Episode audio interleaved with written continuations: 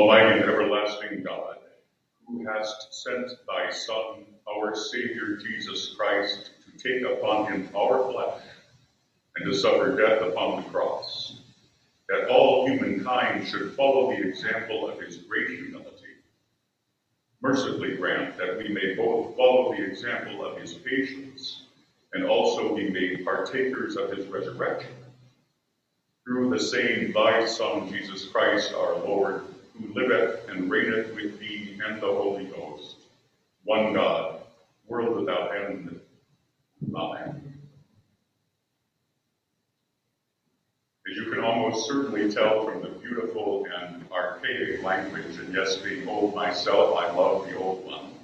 As you can tell from that language, this was the collect or the prayer of the day for Palm Sunday for decades and decades, and certainly when I was a youngster in Sunday school.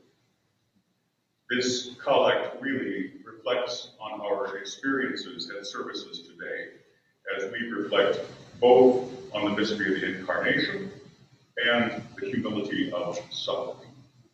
There is both joy and sorrow today, particularly as we observe what is now called the Sunday of the Passion.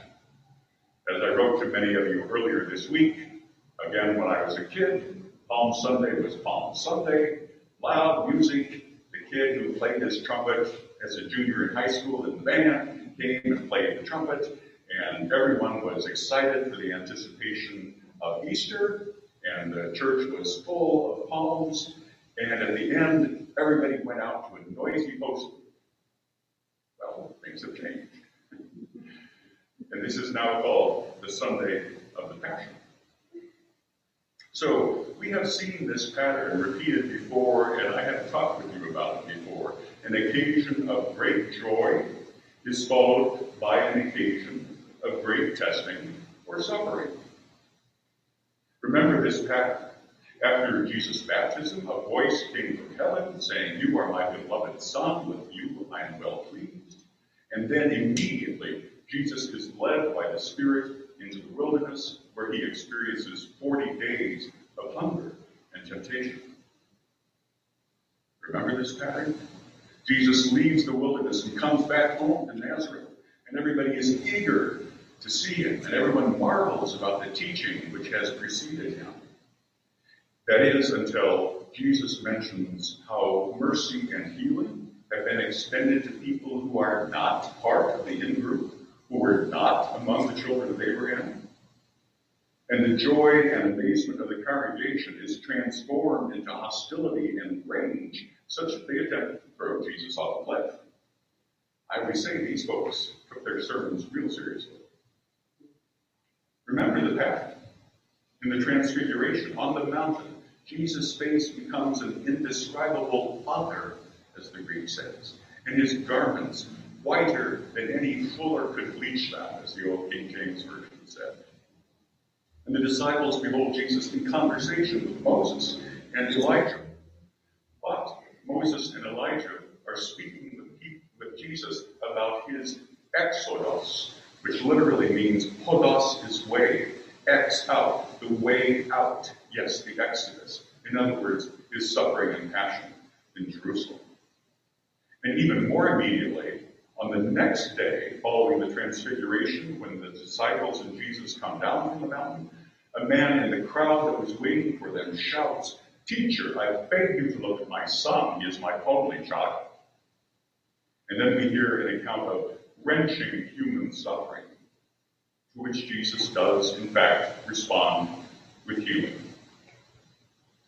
Richard Rohr, Father Richard Rohr, my favorite living Franciscan, says of the Transfiguration, in this story of the Transfiguration, Jesus is actually preparing his disciples for the cross. It's going to come, so be ready, he seems to say.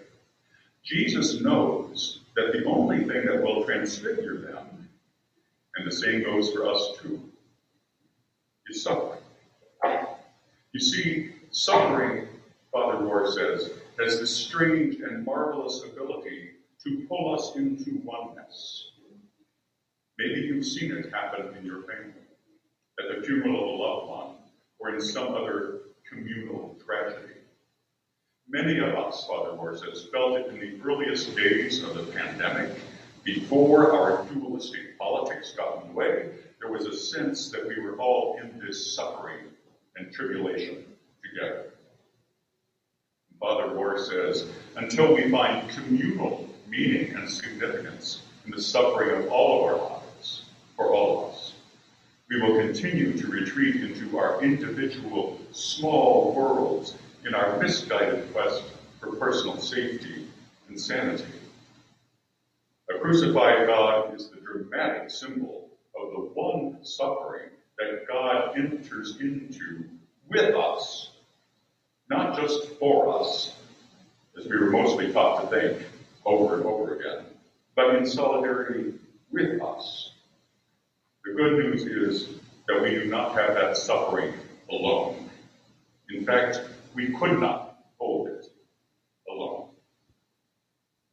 So after the Transfiguration, Jesus begins the rest of the journey towards Jerusalem. And he tells his disciples very frankly, let these words sink into your ears. The Son of Man is going to be betrayed into human hands. But, Luke tells us, the disciples don't understand the saying, and they were afraid to ask about it. So complete was the disciples' misunderstanding, in fact, that in the very next paragraph, Luke tells us that the disciples fell into an argument among themselves as to which one of them was the greatest.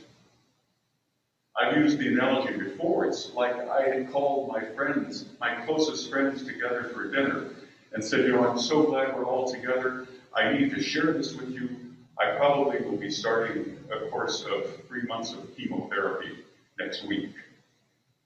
And one of my friends said, Oh, does that mean we're not going to Disneyland in June?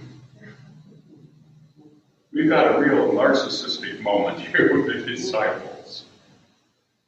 So, what happens? Jesus, knowing their thoughts, takes a little child. A little child. And the Greek is little child. Kind of like Luke Edward, if he were here. A toddler running around. Takes a little child, puts that little child by his side, and says to them, Whoever welcomes this child in my name welcomes me. And whoever welcomes me welcomes the one who sent me. For the least among you And then on Palm Sunday as well, there is this magnificent entry as Jesus approaches the eastern gate of Jerusalem from Mount of Olives, and a multitude of his disciples, Luke tells us, are saying, Blessed is the King who comes in the name of the Lord. It's a pep rally. It's a demonstration. It's a celebration. Oftentimes, I've heard it said, the same voices that were crying Hosanna on Palm Sunday were crying, Crucify him on Good Friday. I don't think so. I have no evidence to back up my claim in either way, but I don't think so. I think there was glorious hope in the hearts of that assembled multitude on Palm Sunday because they thought the kingdom of heaven was drawing near. And indeed it was, but it was not the kingdom they expected. In sermons from 1545, Martin Luther wrote about this. Not surprisingly, Luther wrote about a lot of things. And as I have said to you before, not everything that Luther wrote is anything we would ever repeat here. In fact, churches that bear his name as namesakes have repudiated chunks of what he wrote. So our founder has speed of play. But he did write some good things. He said, See how Christ the King abandons possessions, body and life, and learn, all of you learn, that Christ's kingdom is not of this world. To enjoy, this is so countercultural what Luther has to say, to enjoy the Christian faith here on earth does not mean to have all things and lack nothing. Look at your King, the Lord Jesus. How does he fare? Of what does he boast? What comfort has he in life? How highly is he praised? Is it not true that he has nothing but suffering, scorn, and disdain, and dies in shame? One little thing Christ has with which to rule, and that is his testimony to the truth, the Holy Gospel. Through this, through this truth, Christ pours the Holy Spirit, which we need so desperately. We always have, but we need it so desperately now. Through this, Christ pours the Holy Spirit into the hearts of humankind and bestows the hope of eternal life. But all these things remain in faith and in the Word. They are not seen, they are not handled. They exist in hope.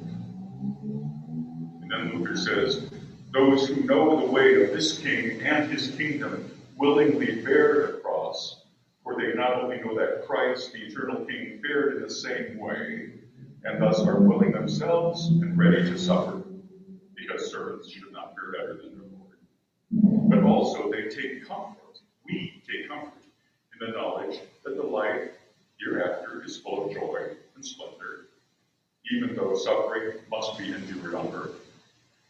That makes Christians joyful even in the midst of sorrows and trials.